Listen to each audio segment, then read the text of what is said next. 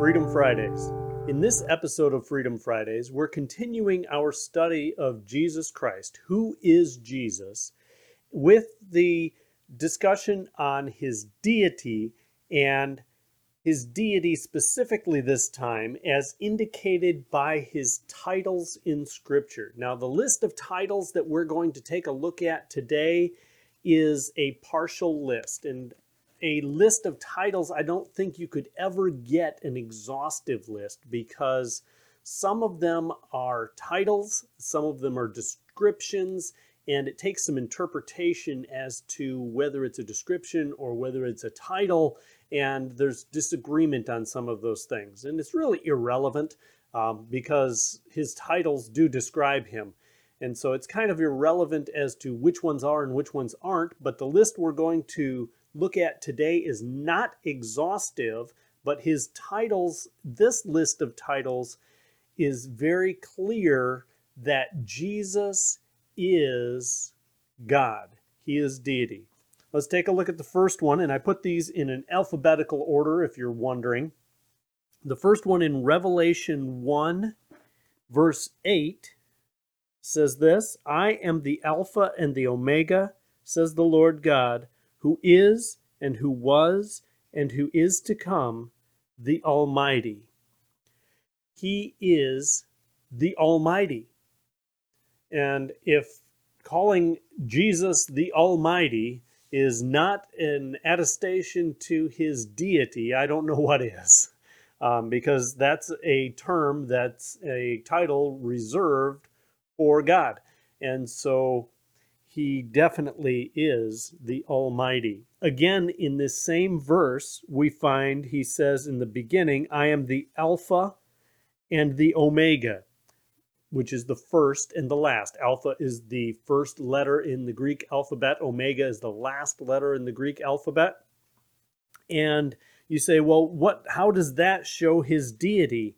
That shows his deity when you look at Revelation chapter 22 and verse 13, he also says, "I am the Alpha and the Omega, the first and the last, the beginning and the end." There are other places in Scripture where that title of Alpha and Omega is also attributed to God the Father. And so it shows the Trinity, it shows his deity. Let's go to 1 Timothy chapter 6. And verse 15. 1 Timothy 6:15, "Which he will bring about at the proper time, he who is the blessed and only sovereign, the King of kings and Lord of lords." Now we've got three titles there. We're going to take a look at one of them at the moment. And that is, he is the blessed and only sovereign. Now that word "only" is very significant. If Jesus, here in this connotation, in this context, is the only sovereign, that means he is over all and nothing is over him. So if he is the only sovereign, then even the Father is not sovereign over him, because he is, in the Trinity, the Father as well.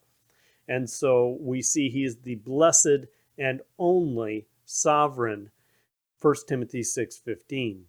Let's go to John chapter 6 and verse 32. "Jesus then said to them, 'Truly, truly, I say to you, it is not Moses who has given you the bread out of heaven, but it is my Father who gives you the true bread out of heaven.'" He is the bread from heaven, or the bread of life. Verse 35, "I am the bread of life. He who comes to me will not hunger, and who believes in me will never thirst." He is the bread of life, the bread from heaven.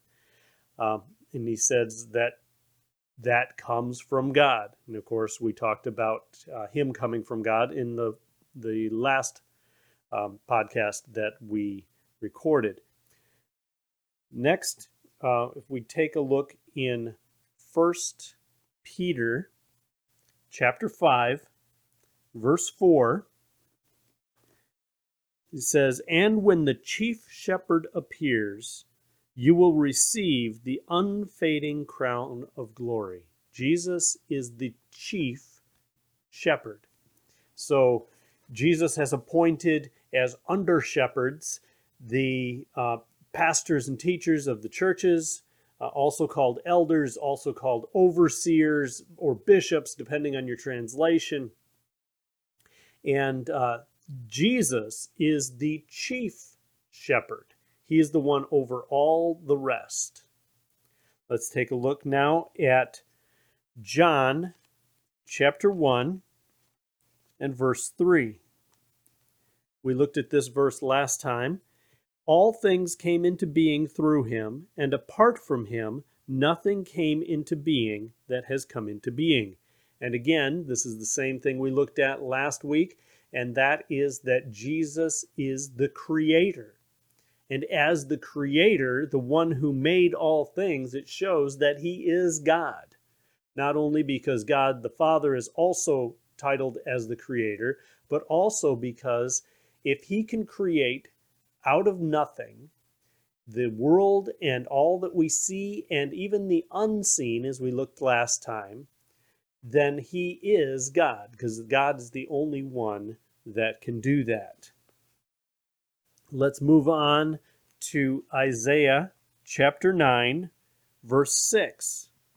"For a child will be born to us, a son will be given to us, and the government will rest on his shoulders, and he will be called Wonderful Counselor, Mighty God, Eternal Father, Prince of Peace." He is the eternal or everlasting Father. That shows his deity. That shows that he is God. Let's continue on to Psalm 45:6. This one we're going to take a look at a few different verses.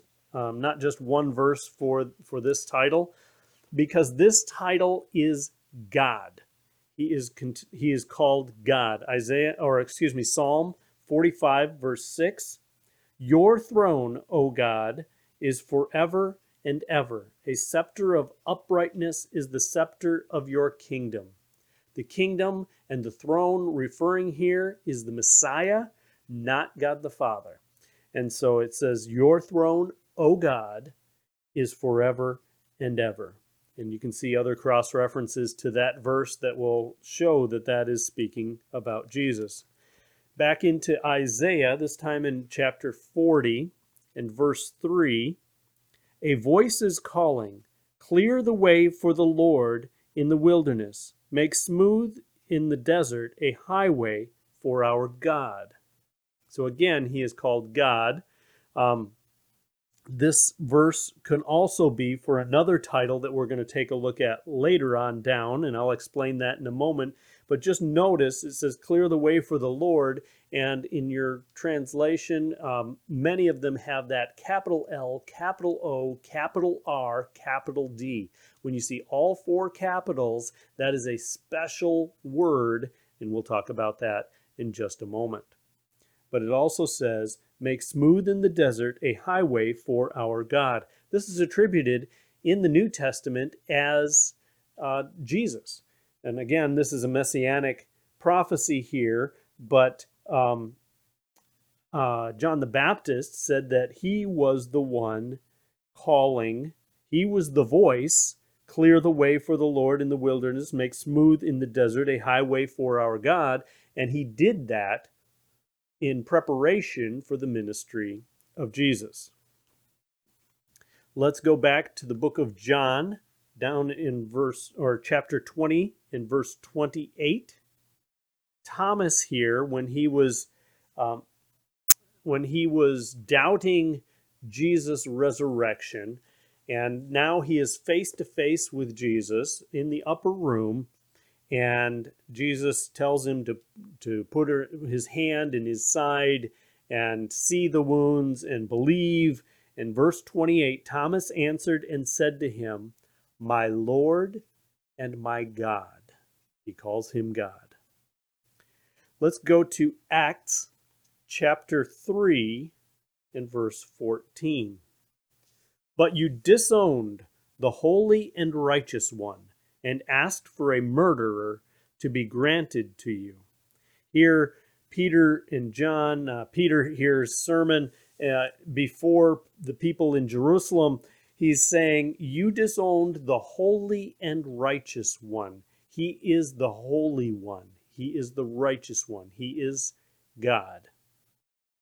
Let's move to Mark chapter 1 and verse 24. Saying, "What business do we have with each other, Jesus of Nazareth? Have you come to destroy us?" Now this we don't normally take a testimony like this, because this is a testimony from a demon. Jesus is casting out this demon, and he says, "What business do we have with each other, Jesus of Nazareth? Have you come to destroy us? I know who you are. You are the Holy One of God." So even the demons recognized he is the Holy One of God. Let's go to Isaiah chapter 41 and verse 14. "Do not fear, you worm Jacob, you men of Israel. I will help you, declares the Lord. And your Redeemer is the Holy One of Israel." Who is the Redeemer? Jesus. Who is the Redeemer? The Holy One of Israel. Let's go to John chapter 8, and down in verse 58. We talked about this one last time as well. Jesus said to them, "Truly, truly, I say to you, before Abraham was born, I am." Now, "I am" is the Greek equivalent of the capital L, capital O, capital R, capital D word in the Old Testament. The Old Testament was written mostly in Hebrew. There's a few passages in Daniel and such in Aramaic, but mostly in Hebrew. And that word is very special, but it also translates into the self-existent one in Greek, which is "I am," and that's the New Testament, is written mostly in Greek with a little bit of Aramaic diced in as well. And he says, "I am." He said this at the same time when they came to, after he was in the Garden of Gethsemane, they came to arrest him in the garden there, and he said to them, "Who are you looking for?" And they said, "We're looking for Jesus." And he then immediately said, "I am." And it was the pronunciation of the "I am" title that caused the soldiers and the guards to fall over and be tipped over like dominoes. And then they had to come back to him and ask the same question. It was the utterance of the holy name of God. And we're going to take a look a little bit further on as to what that entails. Let's go to 2 Corinthians chapter 4, down in verse 4. "In whose case the God of this world has blinded the minds of the unbelieving, so that they might not see the light of the gospel of the glory of Christ, who is the image of God." He is the image of God. And he told his disciples, "How can you say, 'Show me the Father,' when I am the image of God?" You want to see the Father, you see me. We talked about that a bit last time as well. He is the image of God. Back to the book of Isaiah in chapter 7 and verse 14, it says, "Therefore the Lord himself will give you a sign. Behold, a virgin will be with child and bear a son, and she will call his name Emmanuel." Emmanuel, which translated means "God with us," is a title assigned here and in Matthew. And let's go to the Matthew passage and take a look. Matthew 1, verse 23 says, "Behold, The virgin shall be with child and shall bear a son, and they shall call his name Emmanuel. That's a quote from Isaiah chapter 7, verse 14. This is which translated means God with us. So it's translated as God with us. And that is what they were to call him. They were to call him God with us. It's clearly a term of his deity. Now this next one that we're going to take a look at, we're finally getting to that word with all capitals, the word Lord with all capitals. Isaiah 26 verse 4, trust in the Lord forever. For in God, the Lord, we have an everlasting rock. Now that term, capital L, capital O, capital R, capital D, is the four-letter Hebrew name that sometimes we pronounce as Jehovah. You've heard some people pronounce it as Yahweh. And it is actually four consonants. It has no vowels. We don't know the pronunciation. It is not something that we can say. However, we've thrown in some vowels to be able to express it. This is the same word, the same name that when God was meeting with Moses in the burning bush, he said, "Tell them I am sent you. Tell them the Lord sent you." So that's the one that's translated I am, the self-existent one. And here in a messianic passage, it's applied to Jesus. Again, in Isaiah chapter 53, in verse 1, who has believed our message, and to whom has the arm of the Lord been revealed? Again, speaking of Jesus. How do we know it's speaking of Jesus? Go to verse 2. For he grew up before him like a tender shoot, and like a root out of parched ground. He has no stately form or majesty that we should look upon him, nor appearance that we should be attracted to him. This is all talking about Jesus. These are all prophecies about the Messiah.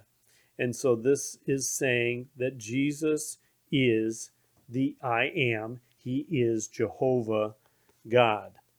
Let's go to the book of Joel, chapter 2, and verse 32. And it will come about that whoever calls on the name of the Lord will be delivered. For on Mount Zion and in Jerusalem there will be those who escape, as the Lord has said, even among the survivors whom the Lord calls. Whoever calls on the name of the Lord will be delivered. Does that sound familiar? Maybe to Romans chapter 10. Whoever calls on the name of the Lord will be saved. Whoever calls on the name of the Lord will be delivered. That word saved just means to be delivered. Let's go to John chapter 12, verses 37 through 41. But though he had performed so many signs before them, yet they were not believing in him. This was to fulfill the word of Isaiah, the prophet, which he spoke.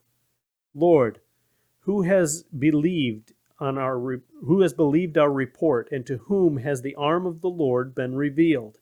For this reason they could not believe, for Isaiah said again, he has blinded their eyes, and he has hardened their heart, so that they would not see with their eyes and perceive with their heart and be converted, and I heal them. These things Isaiah spoke because he saw his glory, and he spoke of him. Who him? Jesus. Nevertheless, many, even of the rulers, believed in him, but because of the Pharisees they were not confessing him, for fear that they would be put out of the synagogue, for they loved the approval of men rather than the approval of God. And so John here is very clear that these passages that we looked at before in Isaiah are about Jesus.